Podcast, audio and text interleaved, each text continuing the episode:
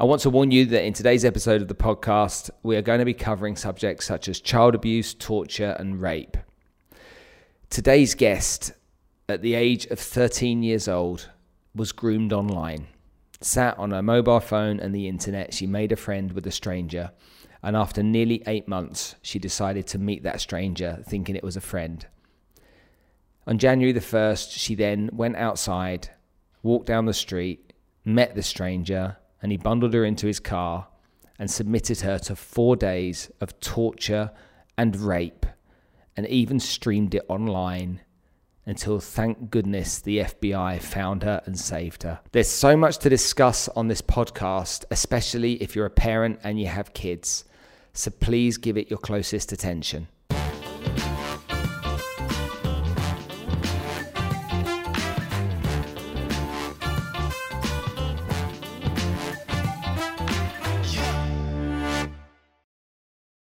So, Alicia Kozak tonight, uh, welcome to the podcast. Thank you very much for taking the time to come and join us. Uh, you've got a really fascinating story and one that I think that the audience here in the Middle East and in the UK and some parts of the US will really. Um, I'm not going to say enjoy because I don't think they're going to enjoy hearing the first part of the story, but hopefully, hope is a word that we can use. And progression is maybe something we can think about for the future. But thank you very much for coming on the show. And I, I don't I, I, don't want to tell everyone your story. I'd just rather that you told your story yourself. And so please can you just take me back to when you were uh, 13 years old and what you went through in those early parts of your teenage years? Absolutely. First, thanks so much for having me. Really excited to be here as well. And hope is the key to share hope and to spread hope. So that's what this is all about sad stories, brokenhearted stories, really terrible situations, but there's always so much hope that can be found, and we always have to hold on to hope. And that is how I survived my situation. When I was 13, so going back to being 13, this was back in 2001, 2002.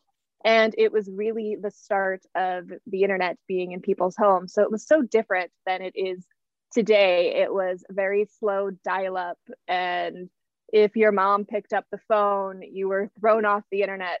You would take it would take like I don't know a week to download something sometimes, like one song. It was it was really slow and very different. But the most important or the most unique thing is that it had to be plugged in at all times through the wall. And now we can have the internet anywhere. We have access to the internet truly almost anywhere. So just a very different world than it was back then.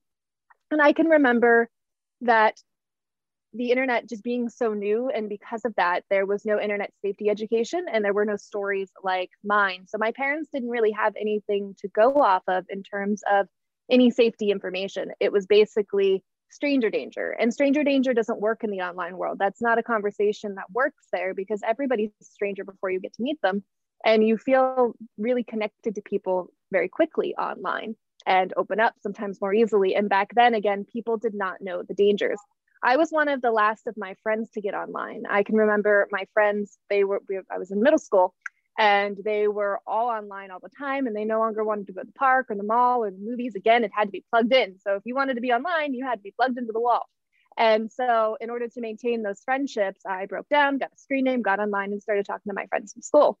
And what I discovered is that it was sort of like a middle school utopia. This was before kids really realized that they could even cyberbully. So it was the popular kids talking to the not so popular kids. And it just seemed like a really great place. Now, me, I was, and so many children are, I was a very shy child. It's funny because now I'm, I, I do all of this, but I was so shy as a child. I was the kid who didn't raise their hand in class or like order food on the phone. I was always very nervous and just very shy.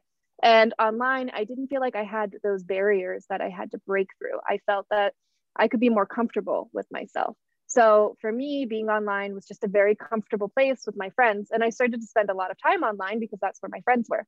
And I was in a chat room, which was a very simple sort of thing that people don't really do as much anymore. But chat rooms had people from all over the place in it. You could have your friends and have a private chat room, or you could have a public chat room, and it could be about a topic or something that people want to talk about.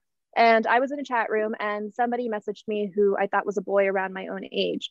And what I didn't know was he had immediately begun to groom me. And grooming is really quite simple. People really try to complicate it, but it's just pretending to be a child's friend. and telling them what they want to hear versus what they need to hear. So kids will hear so much from their parents and their teachers do this, do that, do your homework, clean your room, blah, blah, blah, blah, blah. And it's not things that kids necessarily want to hear, but there's somebody there who makes them feel everything that they don't feel every single day. And it's so hard to be a kid.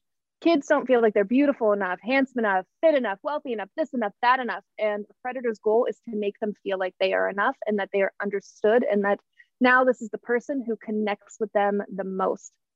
And a predator can do this over a period of months or even years. And for me, he spoke to me for about eight months, which was a substantial time in the life of a 13 year old. And of course, I wasn't aware of this. It was a very subtle, almost seduction, if you will.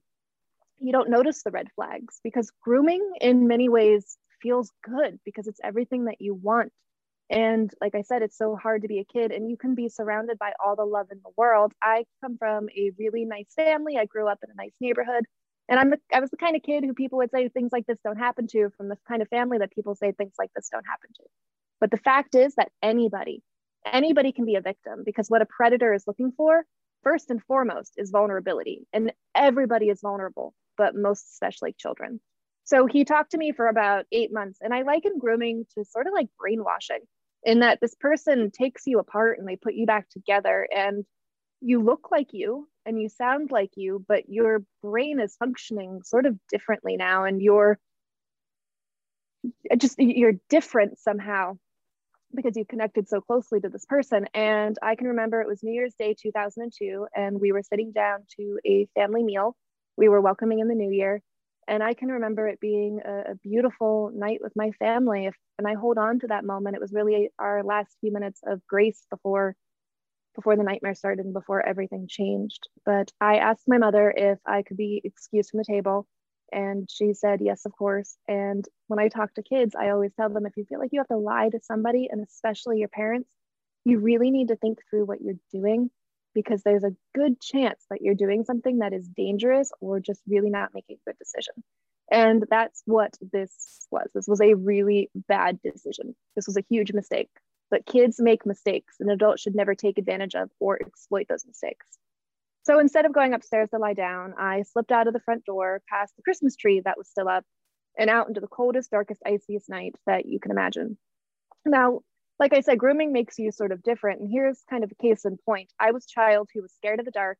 I hated the cold with a passion, and I never went outside alone after dark.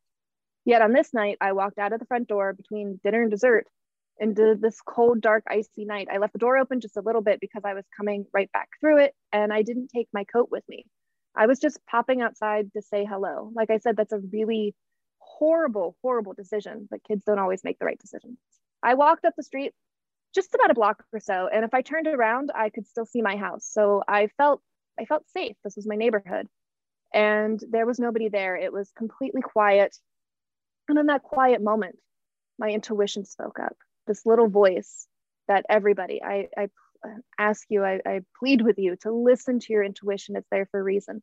It said, Alicia, go home. This is dangerous. Turn around right now. And I heard it and I listened and I went to turn around, but then I heard my name being called. And next thing I knew, I was in a car and this man was squeezing my hand so tightly that I thought it was broken. And he was barking commands at me be good, be quiet, the trunk's cleaned out for you. And I immediately knew that this person had control of my life, that I no longer was in control of my life, and that everything I did, said, thought, felt could be my last. So he began to drive and he drove about five hours from Pittsburgh, Pennsylvania to Virginia, where he held me captive in his basement dungeon.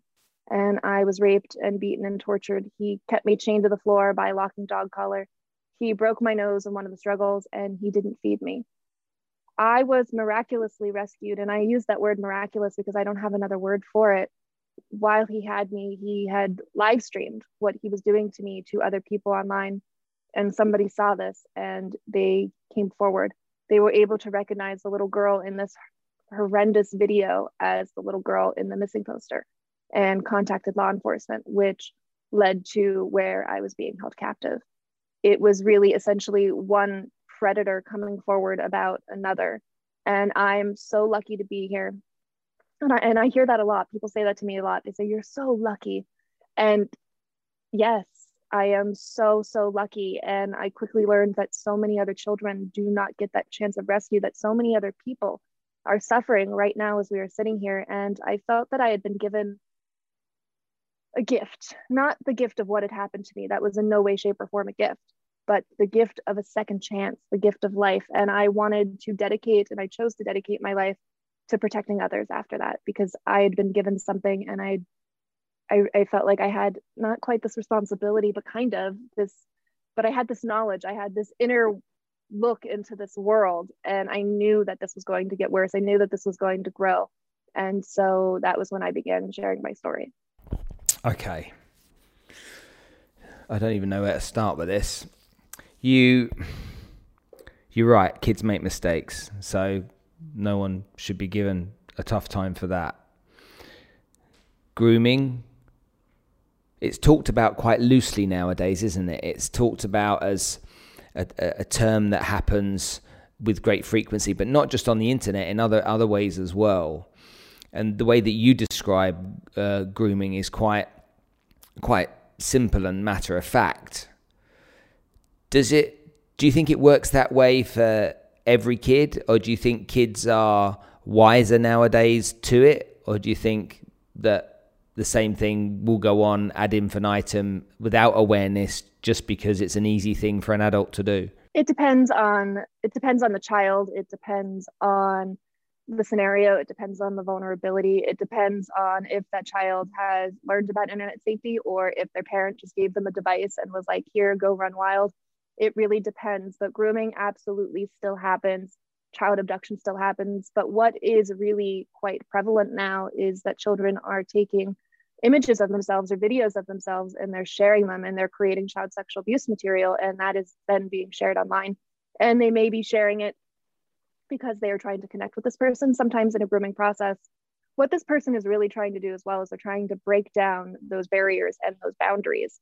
And so they'll say something like, Hey, you're really beautiful you look so much older than 12 years old. Can you send me a, a, picture of you? So maybe the child will send like an innocent photo. And then they'll say, Oh, wow, your body looks incredible. Can you show me? And then they'll lead them into eventually sending a photo of themselves that their body is exposed. And the thing with that is that you may think that a child would be wise enough not to do that. Well, something that a predator can threaten is abandonment and say, okay, well, now if you don't send me this, I, I you know, I don't trust you. I am going to leave you. I don't think that you're really my friend. Look at everything I've talked to you. Like, uh, you know, this friendship's over.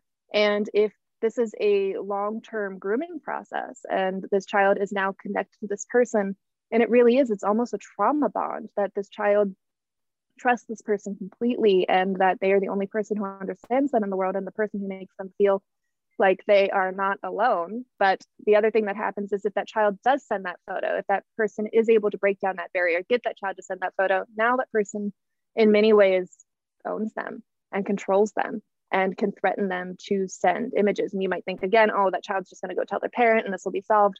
No, because the big threat is that they are going to, their parents are going to learn about it, that this person is going to tell their parents, they're going to tell people at school, whatever it might be. And now that child is trapped and I've worked with a lot of cases like that and kids who they're at the mall with their family and they're messaged by the predator and the predator says go to the bathroom right now. And if you don't i'm going to send this and this and this to your school. And that child does it because they they're terrified. They're trapped and you don't necessarily need to be trapped in chains or locked in a basement to be held captive. You can be held captive by fear. So we know that 500,000 kids in the United States every year are sexually trafficked. Um, we've had guests on the show previously working on behalf of Homeland Security, gave us lots of uh, important data around this. But the, the interesting stat for me was how the vast majority of them come from either impoverished families or broken down families or in the foster system you you weren't. You were from a loving family. You, as people would say, you wouldn't be typically the kind of person that you would expect. Well, at least after knowing those types of st- statistics. And if you could be vulnerable, then I guess everybody else could. Tell tell me how it felt you know, you're 13 years old, and we've all been 13, I know, but when you're 13 years old, you're going through puberty and stuff, you're just starting kind of like your teenage part of your life where you're a tiny weeny bit more independent than normal, but you're, you know, you're not a full fledged teenager just yet. To me, being in the car is, is, as you're being taken away, sheer panic. How did you how did you kind of like deal with that in the moment? Did you did you really process it or was it was it you know you were just on a high state of alert you were in panic mode you you couldn't think more than the next few minutes ahead and that's literally all you had to go with? Just just elaborate on that for me please. It's amazing what it's amazing what your brain will jump into and the survival techniques that you have in you the instinct that is already there that you don't know that you have until you have to use it. And i would vary it would vary between being completely just terrified and not of course having any idea of what to do but then also these moments these flashes of okay there's a call box.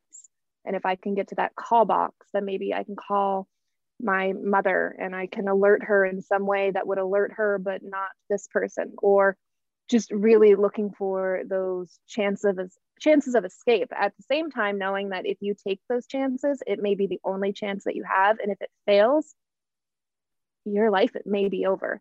So you really have to think through very clearly. It's interesting because people will say, they'll say what they would do if they were in a situation like that, be it they were held captive or they were being held hostage in a car, whatever it might be, where they're like, okay, this is what I would have done. And you don't know what you would do until you were in that situation. But the important thing to remember is that whatever that person did was exactly what they needed to do to survive and they survived so they are brave and all of their decisions were a a decision surrounded by bravery. But that sort of fear, it's paralyzing.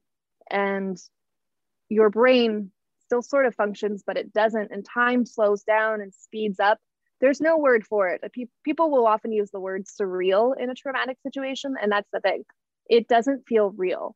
Even looking back at it and talking about my story, and even though it was very real and it happened to me, and I remember it horribly that in some ways it feels like it didn't that it is surreal that something like that can't actually happen. And our brain does that to protect us. You have an enormous amount of composure and i'm sure you've shared this story many times and are able to to give it away in the way that you do with with matter of fact type of approach. When i'm sure that many people listening right now are sitting there with their jaws on the floor in horror just trying to imagine for one minute what you went through.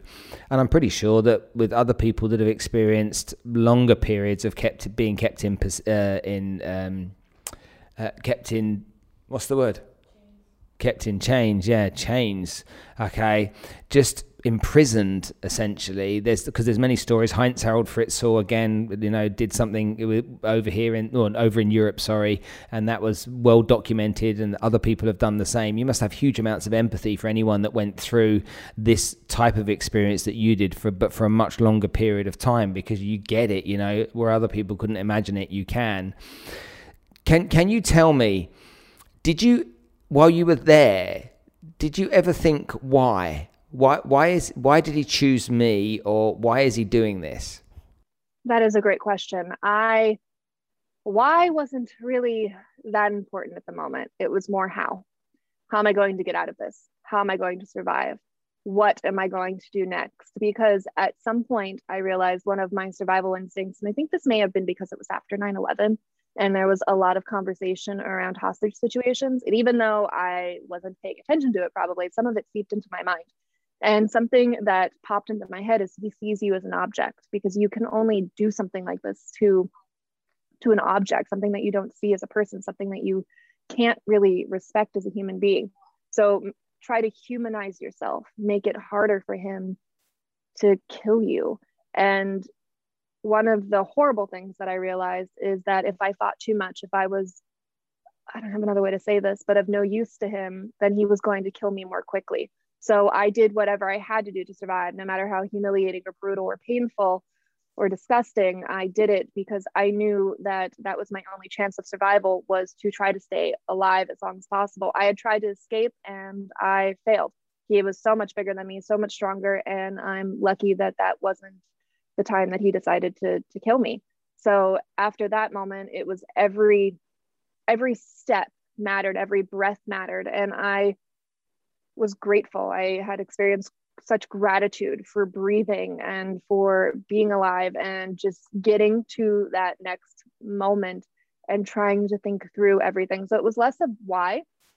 After I was rescued, it became very much a an idea and a question of why, which is why I went to get my master's in forensic psychology. I sort of had this experience and had spent this time with a predator and being a victim and had this inside view into it. But to have that sort of textbook background and have an understanding of it and a, better understanding of the predatory behavior. Well, as you went through your teenage years from the age of 14 through 16, 17, what was your opinion of boys and men? Well,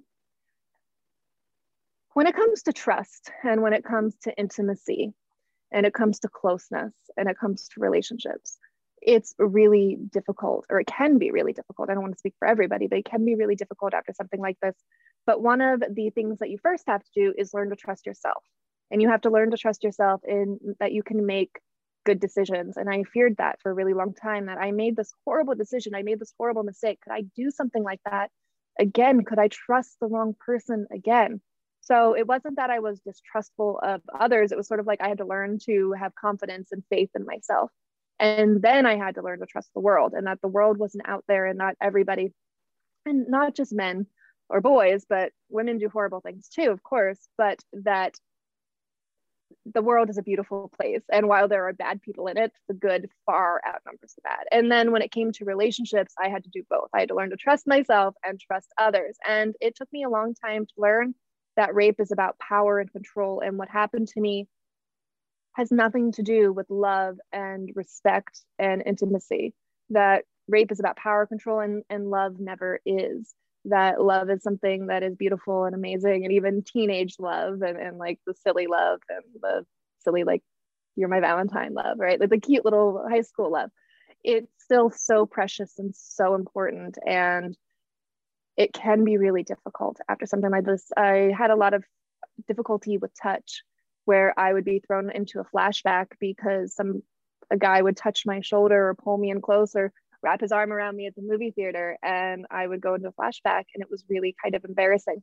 The other part that is an important conversation to have is for me because my case was so widespread because it was so well known I became well known. And I had a couple guys who wanted to date me for that, which was very strange. But I didn't have the choice of telling these guys who I was. They already kind of knew, or it was a simple Google and a little bit of research, and they would know. So I never really had the choice to say, oh, I'm going to tell you my story now. They already had ideas about it. And it's your story. So if it's not a case like that, or even if it is, you don't ever have to tell your story to anybody other than law enforcement and the judge. It is your story and you can keep it and tell it whenever you want. That is your freedom. But it can be helpful to tell this person that you have been through a traumatic situation so that when they do wrap their arms around you and you freak out, that you don't feel like you're hurting them or you're guilty of something or that you did something wrong to make them feel bad. That they understand it, that you are are just more sensitive to things like that. And it doesn't make you weak. It doesn't make you broken. It makes you just have another thing that you have to carry. Did did you do anything particular to heal? Did you go to retreats? Did you find solace in other people, other victims? Did you, you know, meditate? Did you go for counseling? Was there any any process that you went through? And and how long do you think it really took you to heal, if at all you are? I did go to counseling and it was beneficial for a bit and then it just became it felt like i was telling my story for i don't know it just it didn't work for me. I'd come across a couple counselors that were really great and that they quit and then i'd come across a couple counselors who were really horrible and that they weren't trained in this specific area. But one thing and the thing that helped me to heal the most was sharing my story. I started sharing my story. I created the alicia project at the age of 14 and i gave what happened to me a purpose. And that's not to say that that's how everybody should heal. I get worried about that now because it seems like on the path to healing, advocacy is a part of that. And it doesn't have to be. In fact, that's a really difficult choice to make. And it's one that I made sort of blindly because I was 14 and I had this sort of rush and this feeling that I needed to to save all the kids and save my friends and that I didn't like I said I've been given this gift of life and that I didn't want to waste it but that people are now pushed into that that when something happens that it's your responsibility to make a difference and it's not. Your responsibility is to take care of yourself and to heal and that's first and foremost. And for me advocacy did help to give this a purpose to give to put my pain almost in like put my pain almost in like a little box and to give it to somebody else sometimes. And it was it was for a good reason and when i started speaking out this was before internet safety was any sort of conversation so i was one of the first people if not one of the very first people to go out and speak about this and it was really hard and really scary at first, but I had received such feedback, such amazing feedback. And my goal had always been to save one child and one family from going through this. And I, I know that I have done that. So I can check that off of the list. I know that I've done that. And that is an incredibly healing Right. I, I, want to talk about the future uh, uh, f- uh, after that, what happened, and then and what you're successful at doing now. But just before I do, I'd just like to talk about your mum and dad. I, I'm I'm a parent, so I, I try and I try and think about it from that perspective, and I'm sure that, that they will be able to tell their side of the story um, in, in a bit more detail. But how did they cope? How did they how did they live with what happened because they must have felt incredibly guilty themselves for no no reason, but they must have had gone through all kinds of incredibly difficult emotions during that period. So, so how did they cope? It was very hard in the early days after I was rescued because we were all trying to pretend to be strong for each other. Because at some point you realize that if you're crying, they're going to cry. Because parents, it, it is true that if their child is hurting, they're hurting. And so sometimes the child feels like they have to be strong and to pretend they're okay, but at the same time, everybody's just sort of putting on a happy face and it's, it's fake. And soon those walls break down and you really you fall into each other. And we were in really a you know a war-torn world that and we were shell-shocked wandering through it because this hadn't happened before and i was the first known case of online abduction that the community didn't really there was so much victim blaming. There was outrageous amounts of victim blaming from the media, from the community, from people in our family, even. And so we were really it. We had to connect with each other. And it was difficult. My mother, she had experienced a lot of guilt for a while. And then at some point, she realized she did all that she could and she did nothing wrong, that somebody really bad came in and did something horrible and it's not her fault. And then my dad, he still struggles quite a bit with guilt because he feels that he should have known something, he should have done something, that this should not have happened, and that he should have been able to protect me. And it doesn't matter what I've said to him, how I've explained it, he feels like he failed. And it's a heartbreaking thing. Yeah, I can just I can just imagine that. You know, ne- never really getting over it. You know, you're you're his baby girl, aren't you? At the end of the day, so you know, uh, any daddy uh, would be able to find some un- empathy with that situation. Okay, let's talk about the great stuff that you've done since because to, for you to have been through what you've been through and to turn it around and go on to forge uh, so much support and, and guidance for other kids out there, but also do some great other things too along the way. So, t- talk to us about that. You, you went and did a master's in forensic psychology, that's right. And that was because of your fascination with understanding why people behave the way they behave and get, it, get into that. Is that the reason? It was a combination of things. It was that I had come across a couple therapists who, like I said, were not trained, and I wanted to really understand this from all angles. And that was a big part of it too, is that in order to fight something, in order to be the best warrior that you can be, I feel like you really need to be um, able to understand this from all angles and certainly not have empathy for the predator. That's not the word that I'm saying, but to be able to try to understand a little bit of what how it worked, how they made those decisions, those very sick, awful, horrible, monstrous decisions. And it's interesting because through that program, something that I had learned. So if you read through my old interviews or you listen to my old interviews, I would only call him Monster. You will never hear me say his name. And I appreciate you for not going and saying his name because it's something that I don't do. And that's because he's not important as a person uh, in, in the story. uh, as, as an individual with a name. But so I would call him Monster. And then I realized that, okay, monsters are bigger and stronger, and maybe they're supernatural. And sometimes they win. And to a child, yes, this person is all of those things. They're bigger and scarier and have more control and more power and almost seem like a supernatural being. But to somebody who's fighting this, you can't see them that way.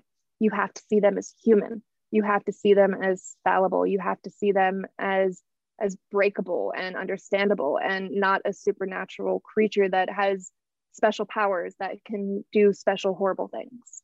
Yeah, doesn't deserve a name. Absolutely right. Okay, so to me, I, have seen you. I mean, I saw you on Oprah. I've watched a whole bunch of stuff on you to do my research on you. I know that you've been speaking to kids for a long time now, going into schools and stuff like that. Have you have you specifically targeted kids, or have you taken time to specifically target parents as well? I have.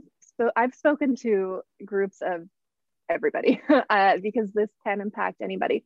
So I speak to kids of all ages, the youngest being first graders, which was really interesting. And then, of course, all the way into college and university, as well as parents, teachers, law enforcement. I've trained the FBI. I speak to a lot of government officials. I speak at a lot of corporations. So I will speak really anywhere because this impacts everybody. If you're a child or you're an adult, adults are making so many mistakes online too, especially because with the world of online dating and the draw of things like OnlyFans and this sort of world where people are, are so open and and so hungry for attention that it's dangerous for all ages. And so speaking to all groups. You established the Alicia Project? Yeah, so the Alicia Project I started when I was 14 years old. And the reason I called it the Alicia Project is because I, I, really didn't know what to call it. It was a really a crazy sort of thing. It wasn't like naming a dog or something, uh, which is the only thing I could think of that I had named at that point, other than like maybe a doll. But um, it was because like corporation sounded like it was going to be people on towers and pointing at charts and things, and a foundation sounded like I was going to be giving people money, which I didn't have to give. So projects, oh, that's something you do in school. And that was the only thing i could really liken it to. And when i started it i wouldn't include my name. I didn't tell people my name. It was very sort of like i'd come in and i was almost like a very private person even though i was sharing such detailed private information i myself wasn't looking for anybody to connect with me as a person. And now it's really grown into becoming much more of a public figure and i used to get recognized all the time for being the victim and that was really difficult. People would come up to me and say, Hey, aren't you that girl who got kidnapped? Aren't you that girl who this and aren't you that girl who that? And even when I would meet new people, or we would have that first day of class where you had to introduce yourself, people like, Oh, aren't you her? And it was really terrible. But then I started to get recognized for my advocacy and I it shifted everything. And that's something that I don't mind anywhere near as much or at all. It's a really beautiful thing to know that I am reaching people through through podcasts like yours and television shows and presentations and that that's really what it's all about it's not just about raising awareness because you can talk an issue to death we see that all the time but it's about making actual real changes in the world that will impact and make a positive impact. I think you and have one of the ways that I've done. Oh, sorry. I think you have to inspire people to take action. I think people can hear a lot of stuff, they can watch a lot of stuff, but you have to get people to the point. And, and I've I've experienced that myself many times. Have I have I heard or watched something and I'm like, yeah, that's really important, and done nothing with it. But there are times also when literally I've sat there going I, I, I need to do something about it. You're like you're compelled to want to do something about it. And if you can get people to that place where you can compel them, you can inspire them to lift their finger and take some action, that that's that's when it has the truest impact. Would you agree? Absolutely. And it doesn't it doesn't start with hashtags. I And those are good too for raising awareness. It's not about social media posts as much as it is about making changes in your own life and in your own community people tend to look at the really big picture. They look at fighting something like online predation or human trafficking and they think, okay, how do we end this entirely? Well, that's a really difficult conversation to have. It's such a big problem. Okay, how do I end it? How do I protect my children? Okay, how do I protect my children's friends? How do I protect my children's peers? How do I protect my community? Start small and then grow in. And if we all did that, we would be able to make such a big difference. Yeah, couldn't agree with you more. Okay, talk to me about becoming an actress. How did that happen? Why, what, what, what was the driver there? And, and also, while I think about that, becoming an actress, obviously you have to play somebody else and you've lived through some traumatic experiences that, that are unimaginable. So can, can you lean on those experiences or have you lent on any of those experiences in roles that you've performed? Yeah, so with acting, so before I was kidnapped, I had wanted to be like an actress and model, like so many young girls. And I, after it happened, I felt like it was something I couldn't do for a whole number of reasons. Part of it was the victim blaming, and people had literally said, "Oh, well, you had made this happen so that you get famous." People said the most heinous things, and even though they didn't mean anything, it still hurt me, and it made me scared to pursue that. So over the years, I sort of just was like, you know what, I'm going to go do it for fun. And I had been so well known as this victim and this advocate and on so many stages and so behind so many cameras. And I thought, what if I do something that's fun and exciting and sort of uh, just a new journey? So I started to take acting classes and, and go down that route. And it was really fun. And I didn't mean for it to amount to anything. And it, it didn't amount to anything other than some really great experiences and it doesn't need to because that's really all that matters that i had some great experiences and that's what the world is all about. But that i did i was able to use my experience to tap into certain certain roles. I i played a couple roles where i definitely had to to experience that empathy or not even to go into my own past because that's really difficult but to go into the stories that I've heard or the times that I've sat with other survivors and have cried with them because of their healing journey and to go through that with them. But the acting thing was really just so much fun and it was just something different because I had been doing this now for 18 years. It's a really long time and I love what I do, but I wanted to also kind of have fun. You are such a bright and happy soul, um, and I wasn't expecting that. If I'm really honest, you really, really are. It's like a, a light beaming through here with your big smile and your blue eyes, and you're just, you, you know, you're, you're so, so, positive, and it's genuinely a, a, real pleasure. I wasn't expecting that at all. That means the world to me. Thank you, and no, I, I really appreciate that. That we all have the ability to be the light in the world, and I try to be really happy. I've actually had people on interviews they'll leave comments and things like, oh, she's not really hurting, she's smiling. And that's something else that happens to victims that there's a point where people don't understand that they smile, that it's wrong to have fun or it's wrong to be happy. And it's not. If you can be happy and laugh the moment after you're rescued, go laugh, laugh as much as you can. Just smile. Smiling is the, the best thing that you can do. And not that you put on a fake smile and not that you try to, to force yourself to smile, but if you're feeling joy, don't ever take that away from yourself and don't take it away from others. Very powerful. Okay, just before we finish, five tips we can give parents and kids right now, okay, to uh, uh, avoid the kind of problems that they could face. So let's let's talk about teenagers. Um, five tips we could give them. I'm going to put you on the spot with this. How can how, how can we do that right now? Absolutely. So first, you must talk to your children uh, about online dangers. I know it seems uncomfortable at times, but you have uncomfortable conversations with your kids all the time. This is just another uncomfortable conversation. You have to have this conversation. You have to have it early. And not that you have to have it every day, but you have to have it as your child grows because you may have, oh my gosh, I've seen children in strollers watching YouTube videos. Like kids are really young on these devices now. But as they get older and they have more more freedom online, you need to continue to have those conversations. And the conversation that you would have with a young child as compared to a teenager would be different. The other thing you have to do is you have to educate yourself. Sit down and go through everything you can about online safety and the different applications. I know it's daunting. I know that there is an endless supply and it is a rabbit hole of information, but you need to sit down and do it. The next thing is to monitor what your children are doing online. And I know that that may seem okay, well, I'm invading their privacy. And it's funny because when I started speaking out and I was a kid and I would talk about that, I would, my mom was always in the audience too. I'd be like, oh, kids deserve their privacy and blah, blah, blah, blah.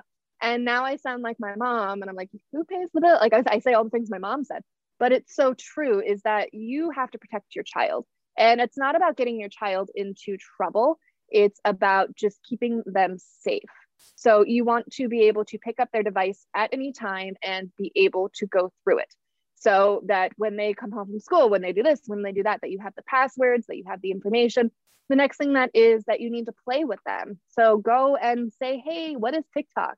Heck, make a video with them, make it fun, make it playful because they're doing these things because they enjoy it, because it's fun. Try to be a part of that with them. But if they're also like, mom, go away, or dad, go away, don't be offended by that. And then when you're talking to them about online safety, I've had people who say, Oh, I'm, I'm really scared to talk to my child about that because I don't want to terrify them. I don't want to make it so that they can't function in the world. And to talk about online safety and human trafficking, it's not to make them fearful. Yes, a healthy dose of fear is necessary. If you don't know what is dangerous, you can't protect yourself from it. You I mean, think about the fact I'm, I'm looking at a tree outside of my window right now and it looks like super fun to climb. I know that if I climb that, which would be hysterical to watch, I know that if I fall down, I'm going to get hurt. If your kids don't know if they climb that tree, they fall down, they're going to get hurt, they're going to make mistakes and they're not going to pay as much attention. So it's not about fear, it's about empowerment.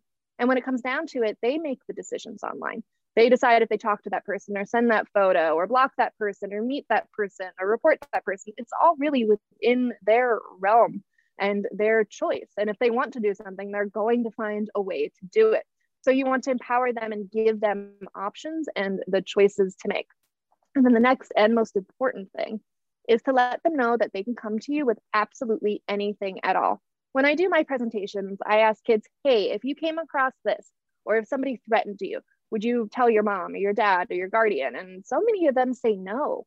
And it's so heartbreaking that they would rather try to solve it themselves. And that's because they're scared they're going to get into trouble which is just an innate fear that children have with their parents. But their biggest fear is that you're going to take away their gaming system where yes predators are. You're going to take away their cell phone. You're going to take away any device that they have and that you're going to take away their connection to the outside world and their friend and, and literally in some ways their universe so you need to let your child know that they can come to you with absolutely anything at all. And it's not that they're in trouble. It's not that you'll be disappointed and it's not that you're angry. In fact, you are proud of them for coming forward. You are respectful of that and you think it's great, but that you can sit down. And the point is that you solve the problem together and that they're not in trouble. Again, you are proud of them because this is happening to them and they need to know that they can ask for help. Wow. Alicia, I salute your courage, your bravery, your positivity, your big smile on your face for sharing such uh, a difficult experience and also the journey afterwards with us today on the show. I can't thank you enough for, for honestly, uh, you're, you're, you're an absolute blessing. Continue to inspire because you inspired me. Thank you. That again means so much. And it's such a joy to talk to you. I hope that someday I can meet you in person. If there's any opportunity to travel anywhere at this point, but if there's any opportunities to do any presentations in your part of the world in person or over Zoom, in person would be better. I would love to visit. Please let me know. And if anybody listening to this thinks that that would be a really great idea, I would love that. So please, I'm always here.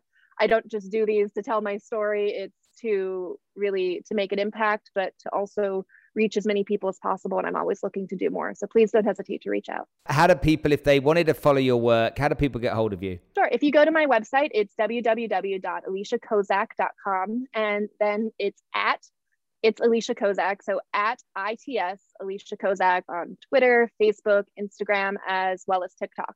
I've recently joined the world, if it's been a few months now, but TikTok and have found that it's been really amazing. I have been able to share videos on there that have been seen by 6 million people. And one thing that I have started to do is to create videos, uh, not just safety tips and motivational things, but a lot of missing person stories. And it's been really amazing to have that TikTok community sharing and, and telling. So if you are on TikTok and you have the ability to follow me, please do. And all these other platforms, I would love to hear from you. This is all about connecting and community. And I know I talk about online safety and connecting with strangers, but this is different. So please don't hesitate to reach out. I would love to hear from anybody who'd like to talk to me. That's awesome, excellent stuff. And lastly, guys, if you do reach out, which I urge you to, say that you found you listened to the podcast, you heard a story on the on the Spencer Lodge podcast, and she'll make contact with you for sure. Alicia, thank you so much for your time. It's a blessing to have you on the show. I really appreciated it. Take care and see you soon. Thank you so much for having me.